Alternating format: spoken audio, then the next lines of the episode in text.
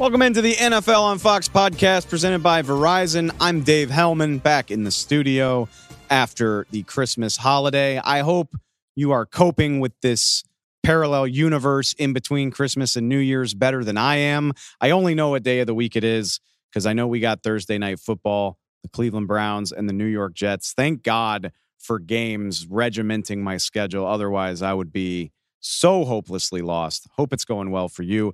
Got a jam-packed show for you. All hell broke loose. We played games on three different days over Christmas weekend.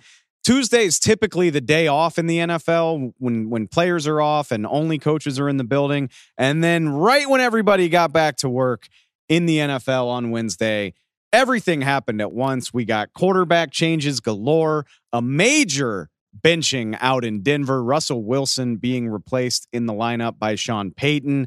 Oh, by the way, Jaire Alexander got suspended out of nowhere ahead of one of the Packers' biggest games of the season because he invited himself to the coin toss. I didn't make that up. That's a real story. We're going to get to it in just a sec because who better to help me parse through all of this nonsense than NFL on Fox insider Peter Schrager. Join me as he always does on Thursday for the cheat sheet presented by Honda. We covered the whole gamut. Benchings galore, a suspension, why not? And maybe talking about some Saturday night football as well. All right, Peter, we got some very real, very substantial quarterback news to get to today, but I can't have a conversation about the NFL without, like, we have to start with this Jaire Alexander suspension because this is just, it's a story that it feels more in place in the NBA where stuff like this happens. It's a little more absurdist because that's what this is. I mean, what do you make of a team that is in the middle of a wild card hunt, playing a must-win game against a division rival, and one of their best players is now suspended for party crashing at the pregame coin toss? His explanation at the locker room was absurd. I don't even know if Coach knew I was from Charlotte, so I took it upon myself to go up there, and instead of saying defer, says we'll be on defense, which is not what you say. You don't decide whether you're on defense or offense. You say whether you want the ball or you defer, and the other team can decide. He wasn't supposed to be on. It is subordination at its ultimate, and it's so selfish that he says, I don't think Coach realized I was from Charlotte. The game was in Charlotte. I should go out there. It's all met with a laugh because they won. But you can't let that slide. So now LaFleur, who's not known as a disciplinarian, is not known as a red ass, not known as one of those kinds of coaches, suspended him in arguably their biggest game of the season, which is against Minnesota on Sunday night, which everyone's going to be watching on New Year's Eve. It's the weirdest year of NFL football if you think about all the backup quarterbacks that we've talked about and all the crazy penalties that have been called. And in the first half of the season, all the fines that were being applied that now have kind of just like tapered off. And then you add this wrinkle in, and it's just another wild story in an 18-week season that Jaire Alexander, arguably the best corner in football, is not going to be playing and arguably the biggest game of the season for his team because he took it upon himself to make it a hometown kid done good / gonna go crash the coin toss. Bizarre story. It is so good. You're right that he's like, yeah, I don't think Coach realized, like, this is my moment. Like, this is where I'm from. Like, okay. But having said that, are you surprised? Cause I'm a little surprised. Like, yeah, we see this at all levels of football. Like, if you can ball, you get away with stuff. And like knowing that Justin Jefferson is on the other sideline and knowing what Jaire did against him last year, gritting all over him last year, I'm shocked that they didn't just like fine him under the table and like not have this be a thing in the media. And yeah, like I said, I mean, you got to win this game to have a shot. It makes me wonder about the vibes in Green Bay that this led to a suspension that Matt LaFleur felt like he really had to put his foot down.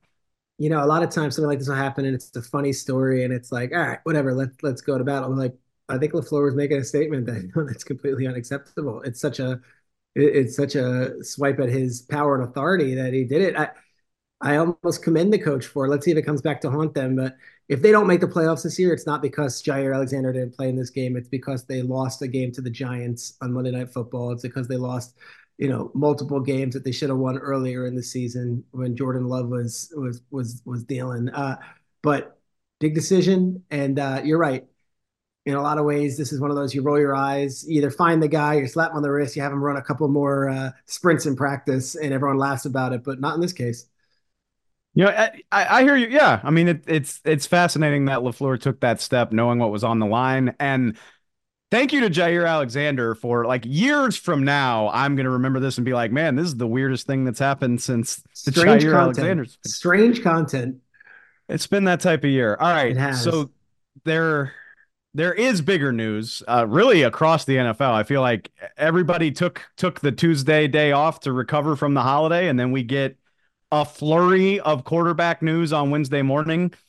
The chief among them all is what's going on in Denver. Again, another team fighting for its playoff life, and we find out Wednesday morning it's not going to be Russell Wilson trying to get this job done. It's going to be Jared Stidham. I want to cover it all. There's a number of ways to go with this. I mean, it's the second time in as many years that Jared Stidham has been in this situation.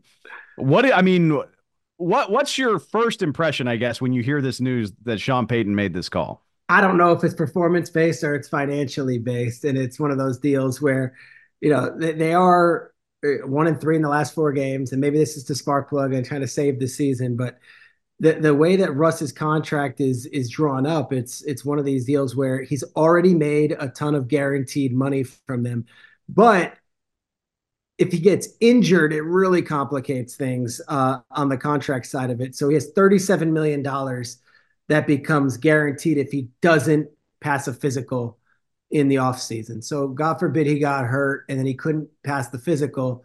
He gets $37 million from the Broncos organization right there. In this case, Denver could hypothetically get out of that contract, either trading him or cutting him or doing something if he's healthy and passes the physical. So there is this sinister look of it as that it's a financial decision, not what's in the best interest of the team. On the other end of it, Russ was great. Russ had some good moments, had some big fourth quarter moments, but that offense has been sputtering for the last month, and they didn't sign Stidham for $1. He was like a $7 million backup. They spent real money on him, and I know when Sean Payton signed Stidham, there were multiple teams that were going after Stidham, and even when they signed him, there was buzz that maybe Payton, you know, is inheriting Russ, and Stidham might be the guy that he actually wants to see on the field. I mean, it's easy to forget, but again, Jared Stidham was in this situation last year when the Raiders essentially did the same thing to Derek Carr, and he did throw for 360 yards and 3 touchdowns in a loss to San Francisco, which it's wild the things your brain lets you forget at the tail end of these long seasons where you're like, holy crap, yeah, Jared Stidham did push the Niners to the brink. So maybe it's not completely unrealistic that he can give the Broncos some kind of lift. Yeah, and he has no real history with Sean Payton yet in free agency when quarterbacks were all the buzz. They gave real money to Stidham. So I'm being Pollyanna here. I'm sure there's a lot more to this story than is being reported. I've known Sean very well for the last couple of years. He's been mums on this one. I'll tell you, there hasn't been a lot of buzz out of Sean, especially when you lose to the Patriots on national TV, one of the worst teams in football. But I think there is a feeling of, hey, let's see what we got here in Stidham. But also, I don't think you're wrong if you're assuming it's a financial deal. They're like, let's not just give $40 million away to Russell Wilson. Let's at least give ourselves some flexibility here. I'm going to get way ahead of myself because why not, I guess. But I mean, you mentioned, you know, I guess theoretically you could trade Russell Wilson. That seems completely unlikely to me, just with the amount of money you're talking about and what you've seen out of Russ since he became a Bronco. That leads me to believe he's probably getting released. Again, I am getting ahead of myself, but I don't think that's a hard dot to connect. And so where do you think this goes for Russell Wilson? Like I said this morning, it's hard to imagine a guy who has accomplished what Russ has signing on to be a backup, but it's also hard to imagine somebody giving him a major contract to start for them. Like, is Russell Wilson looking at a future of being like a bridge quarterback for a rookie, or like, where do you think this goes? That's so interesting. He's never had to be that guy. I covered their first training camp when he was a 3rd round pick and the late Travaris Jackson was there and Matt Flynn was there. And I was in Renton, Washington, when Russell Wilson was running circles around those guys, and he was crowned a starter day one of his NFL career. And now we're, 10 years removed, 11 years removed. And I've never seen him have to compete for a starting job. I've never seen him be the veteran backup in the quarterback's ear, because he's always been healthy. He's always been that guy. So, Baker Mayfield this year was kicked around a bit, from Rams, from the Panthers, from the Browns, and then signs on with Tampa. And it's like, it's going to be Baker or Trask. And he won the job, and Baker's been a great story. If Baker Mayfield can get a starting job, if Derek Carr can get a huge contract this past offseason, is there not another team that you think is going to say, all right, we'll take it on with Russ? The question is, do you want to take all that comes with Russ, which that sounds like it's negative, but you do have Super Bowl MVP, you still have Super Bowl winner, do you have a guy that's been an all-pro, you've got all these things that go with it that like Russ might not necessarily want to fight for a job and might want to be the starter, and that might not be on the table for many teams this season. I think Baker is the perfect comparison because I don't know his deal off the top of my head, but I think Baker got like $4 or $5 million to go to Tampa. 1 year deal with a bunch of incentives, and he hit them all. Which few people are winning more than Baker Mayfield right now. Like, let me throw this out there: Atlanta Falcons, say they finish too good to be in the top 5 for a quarterback or top 10 for a quarterback. Like, I'm just throwing a team out that might be in the search for a quarterback. The Atlanta Falcons, the Washington Commanders, if they don't draft one, you consider, what are we going to do in Minnesota, if they walk away from Kirk Cousins, which I don't think they will, but you can count it on one hand, man. It's not like there's 20 teams lining up for Russell Wilson. No. Yeah. I think your option is a very Baker Mayfield situation where it's like, okay, you can count your losses and be a backup somewhere, or I guess walk away, period, if that's what you want to do. Or there's probably like 3 teams where you could get a shot to go in and compete. It's strange to think about for like you said, Russell Wilson's been the man since he stepped in the NFL, but that seems like where this is headed. I am glad though. I'm glad you mentioned Washington, because they changed their quarterback as well. This one's not particularly surprising, seeing the way that Jacoby Brissett has played in place of Sam Howell in the late quarters of these games. But that is potentially a team where I feel bad closing the book on Sam Howell yet. Yeah, I guess they don't have to if they don't want to, but maybe that is a situation where you bring in a veteran like a Russell Wilson to at least compete or add something to that room, or mentor a first round pick if they have a top 5 pick and they take them. Also, totally. You say Russ, you're here for you. Look, Sam Howell, he actually led the league in passing at some points this season. Like, he had some big numbers, but Brissett objectively was better the last 2 weeks. They would put Brissett in at the end of these games against the Rams and the Jets, and they came storming back. If anything, if I'm Jacoby Brissett, I'm like, seriously, dude, now you're going to throw me to the wolves against the 49ers and the Cowboys? Like, that's when I get to play? I'd be a little pissed if I was Jacoby Brissett. And, hey, look, I put good film on paper. I don't know if I need to necessarily start these games and get fed to the wolves. But that's a decision. I love Ron Rivera. I think that he's one of the best coaches of the last 10 years as far as being a great leader of men. And I'm not sure what the future in Washington is, top to bottom. I also don't know if Josh Harris, the new owner, wants to say, all right, finally have a chance to bring in my franchise quarterback and maybe a new coach and maybe a new whatever else. And we're going to start it off with Russell Wilson, which has now been kicked to the curb by 2 different teams. That sounds like something that would have happened in the last ownership era in Washington. I'm not sure you want to go down that road. And when I said I'm not ready to close the book on Sam Howell potentially being a good player, but like, if you are Washington's management and ownership, based on what you've seen, I don't think you roll into this new era banking on that, especially. No. It's looking like they're going to be assured of a top 10 draft pick. I think you probably take a bigger swing than that. Absolutely. I would agree with that. And I think Howell had a shot of having that job over the last few weeks. They've lost every one of these games. So no. Has anybody done more with like less thanks for it than Jacoby Brissett? Like, I just feel year after year, no matter where he goes, he's always there and he can always win you a game or two. I think the only other guy it's Brissett and Minshew to me the last 5 years. Like, you throw them into the mix, like, your team's going to be okay. You're going to win a couple games, and they're going to lose a couple games, but they're going to be good enough where, you know, you look at Cleveland last year, they go to Brissett. Like, he hung in there for them. The Dolphins the year before that when Tua got hurt. But when you look at teams like the Jets, who fall apart when they don't have a stable backup, or even the Giants once Tyrod went down and they went to DeVito and they won a couple games, but like, there's always going to be a place for Jacoby Brissett. There's always going to be a place for Gardner Minshew, because those guys, they can win the football game and they have no egos. They're willing to take the back seat to the starting quarterback, whether it's a younger guy or a more veteran guy.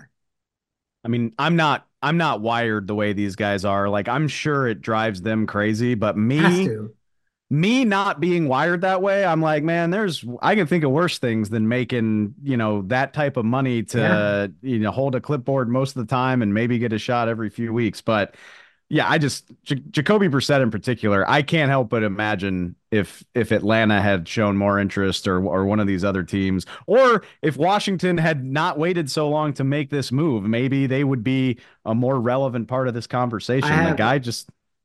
I have photos of all the different quarterbacks I used to interview after wins when I was a sideline reporter. And I was a sideline reporter for Fox from like 2012 to 2019, I guess, like 7 years. So I got all the guys. I have a photo of me and Jacoby Brissett in a game where I believe he beat Brian Hoyer in the 49ers in Indianapolis. And like, that's, I mean, date yourself. Like, that's how long Brissett's been doing this as the fill-in guy. And it was when he filled in for Andrew Luck after he had a career in New England. So he's just been around, and every teammate loves him. And he came into the league as a huge Parcells guy. Parcells was his biggest champion. So he's got important voices in his corner, and he's always been a great teammate. One last spot I want to finish up with. That's one of the local teams. The Giants also officially making the switch to Tyrod Taylor, who came in, replaced Tommy DeVito, and looked much better doing it. But I feel like I'm a little more curious about this, just because, like, it's easy to look at Washington and say, yeah, okay, like, you're probably turning the page and starting everything over again when this season is over. But the Giants are just more interesting to me because Daniel Jones is still there. I assume the regime isn't going to change over. Like, where do you see that going? And I understand that Tommy DeVito was struggling, but I'm a little more surprised that you don't just try to weather that storm and see if he can show you anything else. Yeah, Mike Vaccaro is the local, like, you know, writer here in New York, the big columnist with the biggest pen. And he had a column today saying, you know, you've got to go out with DeVito the final 2 weeks. Like, we got to at least see what Tommy is, if he's the backup of the future. And what's the point if we lose? You get a better draft pick. Like, go out swinging with DeVito. And then they go with the conservative pick and go with Tyrod Taylor, who's a longtime veteran backup who can win you a game, can move the chains, but, you know, he's not the future starter by any means. He's just one of those guys, a veteran backup at this point, just like Jacoby Brissett. I was surprised by it also. I guess they thought that the level of play was so far superior with Tyrod once he went in than DeVito, that story and narrative and salaries aside, like, you know, you look at the rest of the team, they get a better shot of winning the game against the Rams this weekend with Tyrod Taylor at quarterback. To be fair to them, I agree with that. Like, I mean, they clearly played a lot better when Taylor came in. And speaking of underappreciated backups, Tyrod Taylor is right up there as well. I mean, he's done plenty of stuff in this league, but I think it's the disconnect between, like, the team itself, which has a lot of pride and wants to win football games, and me just looking at it from the outside saying, like, but yeah, what are you going to accomplish other than messing up your draft stock if you potentially pull some of these wins off? You can't look at the rest of the team. You know this. You can't look at those guys who are fighting every single day, putting their bodies on the line and saying, we're going to have the best chance to win today with Tommy DeVito, when they all know that if a healthy Tyrod's available, he's the guy. I do.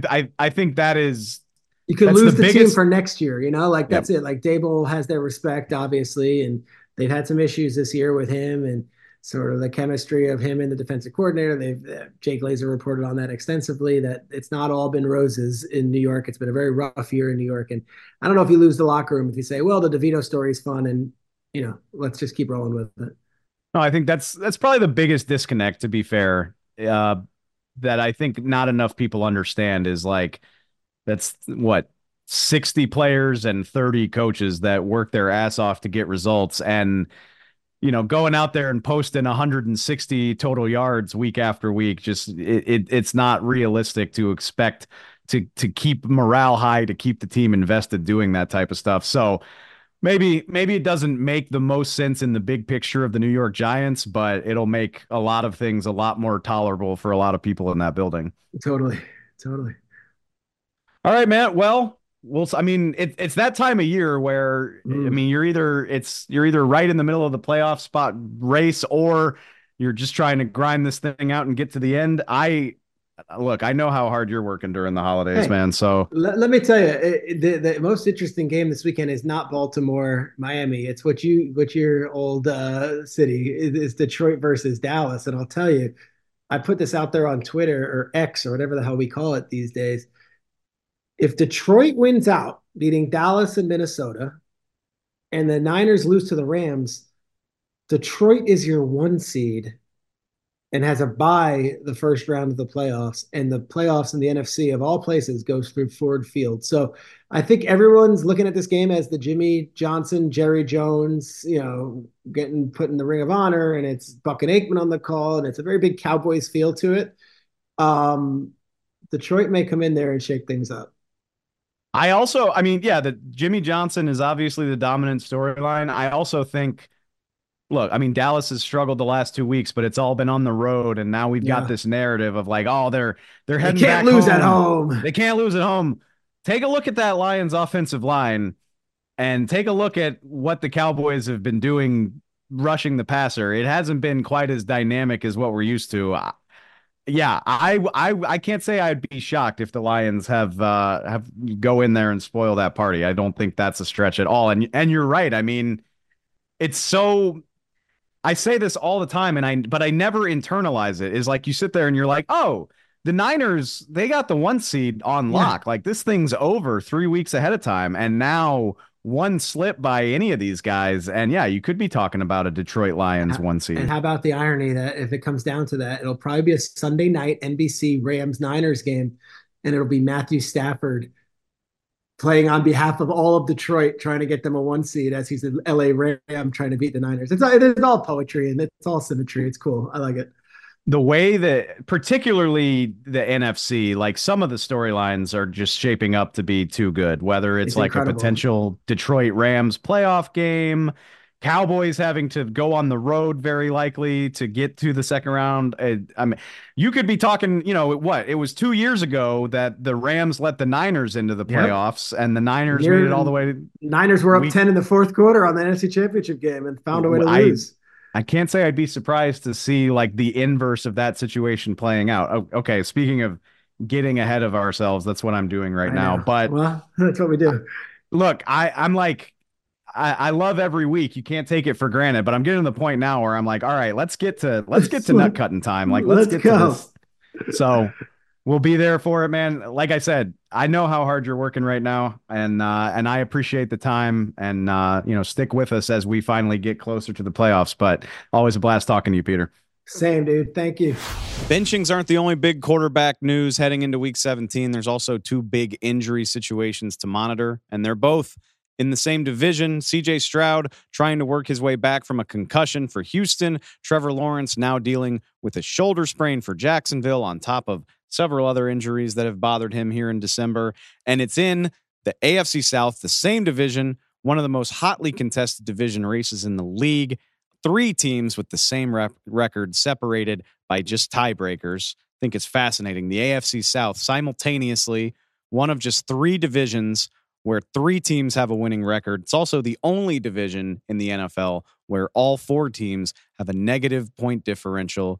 Not surprising if you've watched the last few weeks there, but 2 big boosts could come if these 2 quarterbacks are available. So I'm joined now by our buddy Ben Arthur, Fox Sports AFC South writer, who's here to help me break down all of the uncertainty in the AFC South. All right, Ben, when we started checking in with you, this was the surprisingly good division, and now it feels like the division that nobody really wants to win. At least that's the vibe here over the last few weeks. But in Houston, a glimmer of hope is that C.J. Stroud is a limited participant in practice heading into this week.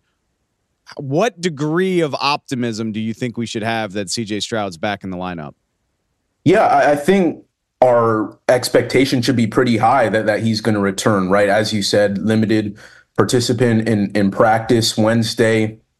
Had kind of started ramping up, I think, at the end of last week with participating in meetings last Friday for the first time in a while, missing those two games, obviously, and kind of getting back into it. I know a lot of the Texans folks, like players and Coach DeMeco Ryans, talked about kind of how like the spirit is a lot higher with CJ being back. And I'd say there's a really good chance of him playing. DeMeco Ryans had mentioned how CJ is in phase 4.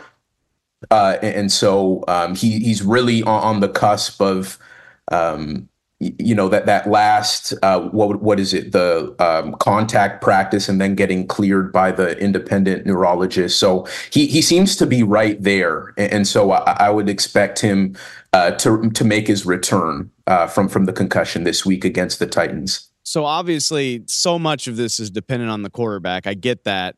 And the Texans are, averaging about 2 touchdowns per game in the time since CJ went down. But we also know the other injuries that they've faced. There are other reasons for their offensive struggles than just the quarterback.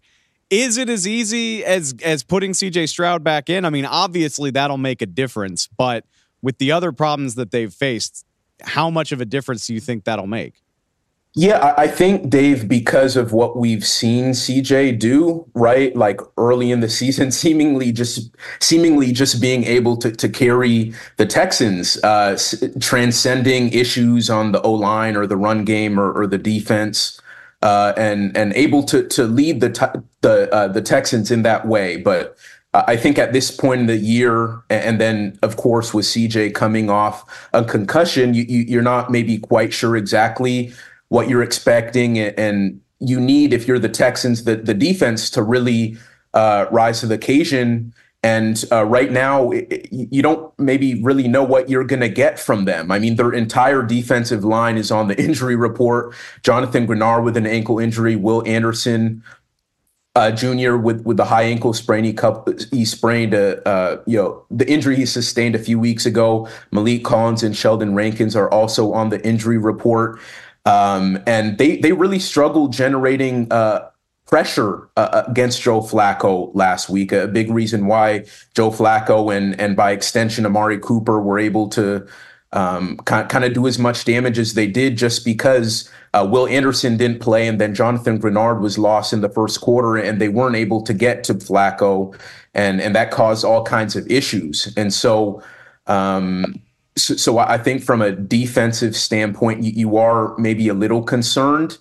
It's still early in the week at this point, but you do want to see some of those guys get back. I mean, it's really unclear at this point what Grenard's status is. Will Anderson has missed the last 3 games, and so you hope that's been enough rest for him to kind of get back right.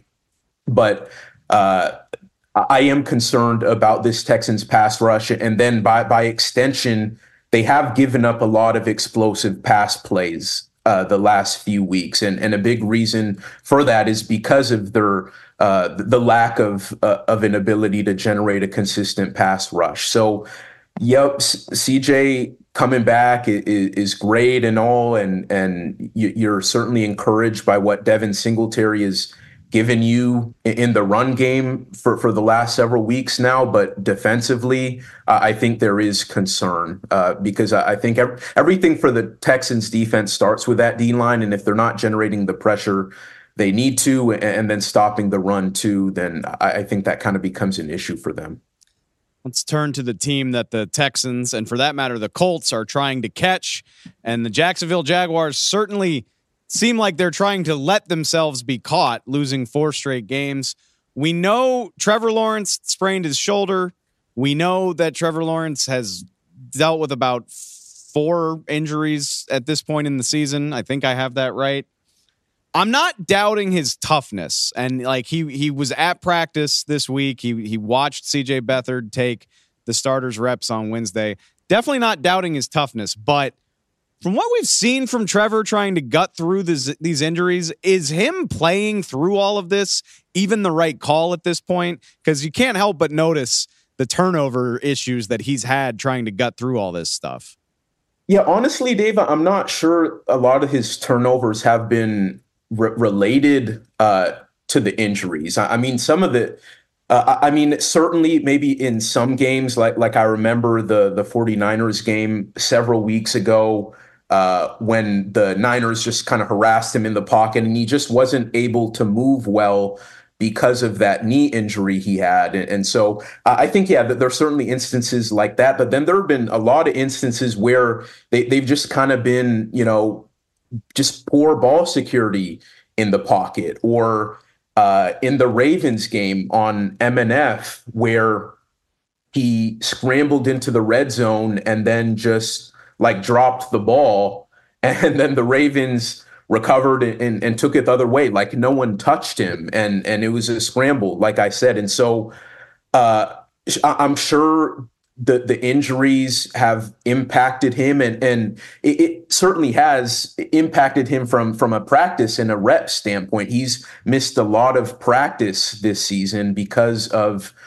these injuries he's tended to, and maybe the timing is a bit off with some of the receivers. And I think that's another reason for some of these interceptions in particular, where he just seems to be completely out of sync with the pass catchers. But I think it's really nuanced, Dave. I think, as I said, I think maybe some of these turnovers are maybe related to limited mobility, but some of these interceptions or lost fumbles, I don't think they have anything to do with kind of those issues. And turnovers have been an issue for Trevor Lawrence since he entered the NFL. I believe this year he has 19 giveaways. I know since he entered the NFL in 2021, he has 8 games of at least 3 giveaways, which is more than any other player in that span by 3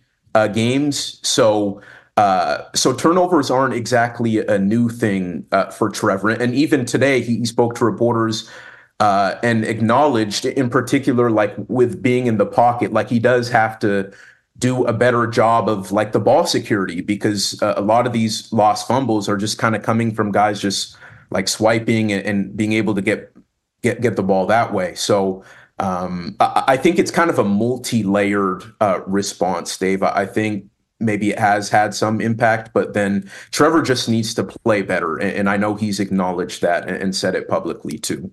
Well, the other side of this too, you're right. It's easy to fixate on the #1 overall pick, but this Jags defense allowed points on 6 straight possessions to the Tampa Bay Buccaneers last weekend.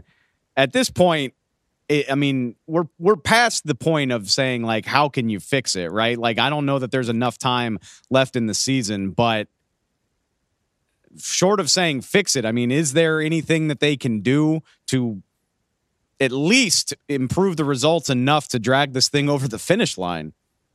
Yeah, Dave, it kind of feels like they've just they have these big wounds, and they're just trying to put Band-Aids on to kind of right. Stop the bleed, which keeps coming.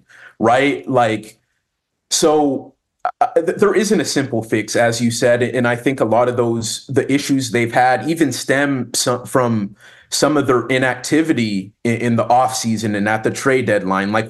Everyone knew that the Jags needed to get another pass rusher and more defensive reinforcements, but they didn't add anyone of note in free agency. They didn't make a move for a pass rusher at the trade deadline, which drove a lot of people in Jacksonville crazy.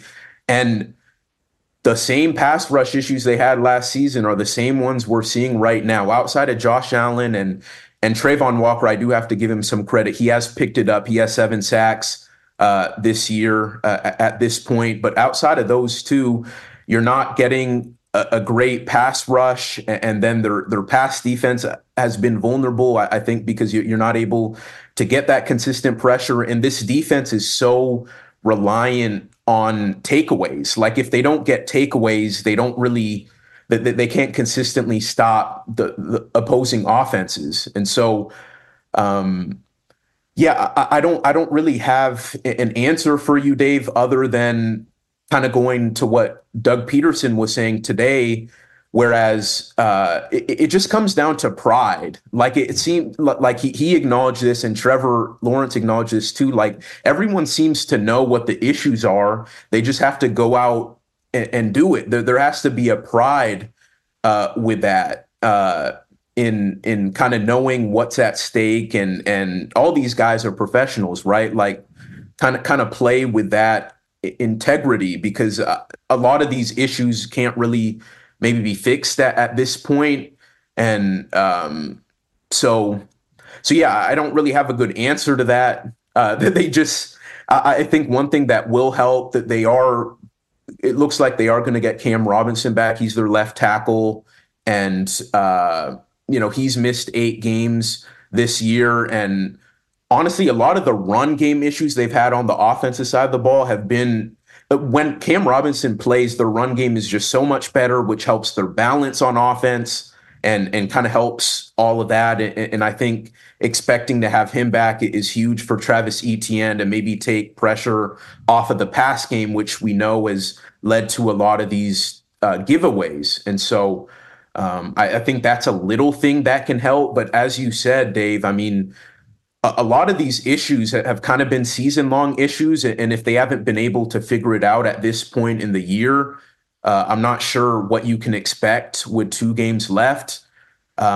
So, like I said, I think maybe it just kind of comes down to a pride, right? Like, I don't really have a good answer for you on that one. That's perfectly okay, Ben, because look, like there's not enough time, right? There's 2 games left. And the fun thing is something's got to happen.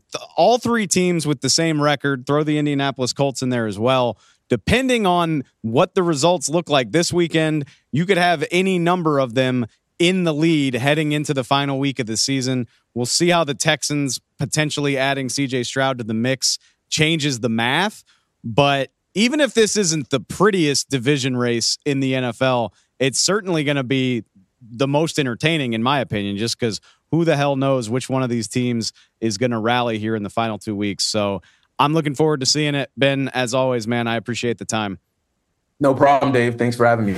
All right, let's wrap up the show with the final Thursday night football game of the 2023 season. No Thursday, no Monday night games in week 18. That's how it goes heading into the playoffs. So we wrap up Thursday nights with the New York Jets going to Cleveland to face the surging Browns. And I got to be honest, it's a surprisingly funny history between these 2 teams. Not a division matchup, but there's just a lot of amusing history here. Maybe you can remember back to 2018, the Cleveland Browns snapped their famous 19-game losing streak by beating the Jets back in week 3 of that season, also on a Thursday night. If that wasn't funny enough, it was just a few years ago in 2020, it was actually the Jets beating a 10-5 Browns team, just like this year, on this exact weekend that lifted an abysmal Jets team to a 2-13 record, gifted the number 1 overall pick to Jacksonville. It's stuff like this that lands Trevor Lawrence with the Jags instead of the New York Jets. That's why, look, you can find a reason to be invested in these games no matter what. Obviously, the number 1 pick not on the line in this game, but you never know what's going to happen with draft ordering. Maybe a result here sends an all-pro player to one of these cities for some reason or another. Yes, I'm reaching, but bear with me here. This is the sick type of stuff I love. It's also the Joe Flacco Bowl. It's his last 2 teams facing off against each other. Obviously, Flacco having an end-of-career moment, a renaissance, if you want to call it that, one last green flash at sunset. Joe Flacco literally heading off into the sunset. And the New York Jets, the team that employed him just a year ago. Actually, it was just last year that Flacco led a frantic fourth-quarter comeback against the Browns in week 2. 2 touchdown drives inside the final 90 seconds of that game rallied the Jets from a 30-17 deficit to a 31-30 win. Looked like Joe Flacco was going to have some magic in New York, but he'd wind up starting just two more games that season. Zach Wilson taking over as the starter. The rest is history. But it's ironic to think about that, watching what Joe Flacco has done here. The Browns benefiting from the magic from the 38-year-old Flacco that the Jets have been so desperate to experience. Obviously, you can't predict that Aaron Rodgers was going to tear his Achilles, but Joe Flacco was hanging out on the couch for quite a while before the Cleveland Browns called him. I wonder how many people in the Jets organization wish that they had gone back to the well, maybe bring Joe in. You know, he would have known how to get there. He knows the directions to Florham Park, if I had to guess. Regardless, Flacco has led the Browns to a 3-1 record, 3 straight wins. Browns have gone from a iffy, maybe we'll make it 7-5 to a damn near lock sitting at 10-5 and literally on the cusp of the playoffs. If they win tonight against the Jets, they're into the postseason. No ifs, ands, or buts. You win and you're in. And even if they don't win, they're in an awfully enviable position. A loss by any of the three of Pittsburgh, Buffalo, Jacksonville this weekend locks up a playoff spot. Actually, if the Houstons and Colts both lose, that's another way they can get in. It gets confusing. The point is, it's like a 99.5% chance that the Cleveland Browns will be playing playoff football. And they're actually still alive in the AFC North race. The Ravens can lock it up this weekend, but in the rare world where the Ravens lose out and the Browns win out, they could still win the AFC North. Even if that doesn't happen, hell of a success story to be at double-digit wins with 2 games left to play. They're on their 4th quarterback. Flacco wasn't a twinkle in anybody's eye in Cleveland when the season started. You lose Nick Chubb. We've been through it. It's incredibly impressive. And all that stands in the way is Trevor Simeon's New York Jets, because Zach Wilson was concussed last week. He won't play. Simeon, 393 passing yards in 3 appearances this season, just 1 touchdown. He's had 88 attempts as a Jet this season, and he's only got 30 more passing yards than Flacco threw for last week against Houston. Just to give you a reminder of how bleak this Jets offense can be. It feels like a lifetime ago that Zach Wilson was playing surprisingly well against the Kansas City Chiefs early on in the season. The Jets are mathematically eliminated from the postseason. We don't have to talk about that, but it's interesting to note they finished the season with the New England Patriots, who are down near the bottom of the league. If they manage to win this game, they would have a shot to avoid a 4th consecutive season with double-digit losses. If they win out, they would be 8-9. They avoid the dreaded 10-plus losses. I'm sure a lot of Jets fans would prefer that not happen this time of year when the playoffs are out of reach. You'd rather get the losses and the better draft pick that comes with it, like we were just talking about, missing out on Trevor Lawrence. But like I mentioned with Peter Schrager earlier in the show, don't rule out how much stuff like that matters to the coaches and players. They don't give a damn who the front office is drafting in April. They care about not having 10-plus wins hanging over them for 4 straight years. I think that'll matter. And that's why I'm surprised. The Browns are favored by a hefty 7.5 points in this game. And I know the Jets aren't very good, especially on offense. That's still a huge spread. I'm going to be surprised if this is a complete walk in the park for the Browns. That's just the way the NFL works. I think this is going to be much more of a dogfight than that, which would be very fitting for the dog pound. I hate myself too. I'm sorry about the puns. I think this will be maybe not an entertaining game, but a close game. 2 really solid defenses. Maybe Trevor Simeon does just enough, or more realistically, maybe Breece Hall can put the Jets offense on his back a little bit. But the matchup that I want to watch, that would be the Browns receivers, specifically Amari Cooper, if he plays against this Jets secondary. Amari Cooper dealing with a knee injury right now. He's officially questionable, but with the playoffs right there for the taking, I'm going to guess he suits up and plays in this game. Amari Cooper, first receiver in history to win Offensive Player of the Week honors with 3 different teams. He went absolutely insane against Houston last week. 265 receiving yards, 2 touchdowns, just torched the Houston Texans. And interestingly enough, 211 of those yards were air yards. Like, it's not like he was housing bubble screens and taking slants the distance against Houston. He was going deep, and Flacco was bombing it away to him. Pro Football Focus says that's the most air yards in a single game since they started tracking that stat in 2006. Almost 20 years, nobody's had more air yards than what we saw from Coop last week. I still can't get over how many fantasy leagues were probably decided by that performance. But what a matchup for Cooper and the other Browns receivers. The Jets have not allowed a 300-yard passer in 33 consecutive games. It's the longest streak in the league. If there's one thing you feel good about with the New York Jets, it's the combination of Sauce Gardner and DJ Reed. According to PFF, Sauce Gardner's grade by their metrics this season, 90.2. It only trails Chicago's Jalen Johnson, one of the best cornerbacks in the league. Once again, I don't think Sauce is getting as much limelight this year because the Jets were well out of the race by December, but still playing at a very high level. DJ Reed, also a top 20 graded cornerback in the NFL this season, according to PFF. So these are two really quality cornerbacks. I would be surprised to see Amari Cooper go off the way he did again. In fact, pretty rare territory for Amari. As wonderful career as he's had, he's never had three straight 100-plus yard games. He's sitting on two in a row right now, really benefiting from the addition of Joe Flacco to this team. Hasn't had two straight 100-yard receiving games in over a year. It was way back at the beginning of last season that he last did it. So if he manages another performance like that, it would be rare air for him. Rare air for anybody, clearly, against this Jets secondary. I think it's also worth mentioning, this is a bad matchup for the offensive lines. The Jets have started 12 different combinations up front this season. That's the most in the NFL. The Browns, plenty of issues of their own, losing three different offensive tackles for the year. And these are two fantastic pass rushes. I think Joe Flacco and Trevor Siemian are both going to have their work cut out for them, staying in the pocket long enough to do much of anything. I would be surprised if we see a 300-yard performance either way. And that goes back to my point. It's the NFL. I think the Jets will be highly motivated. One last opportunity to show their stuff. Goodness knows we've watched a lot of Jets football in prime time. I just think it's going to be a grimy December in Cleveland type of football game, just the type of game the football gods intended. Temperatures in the 40s. I see there's a 50% chance of rain in Cleveland tonight.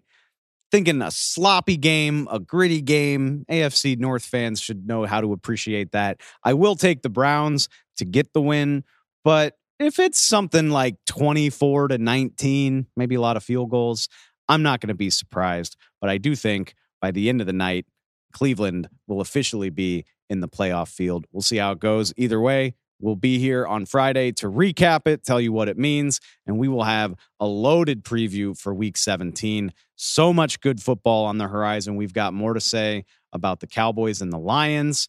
Tampa Bay and New Orleans are playing a huge game in the NFC South this weekend as well. We'll talk to Greg Olson about that. Everything else you need to know.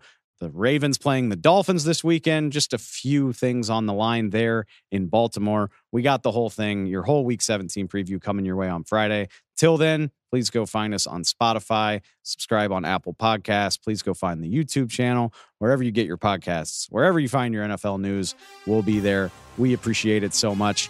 Hope you're navigating the holiday week better than I am. I will catch y'all next time. Appreciate it.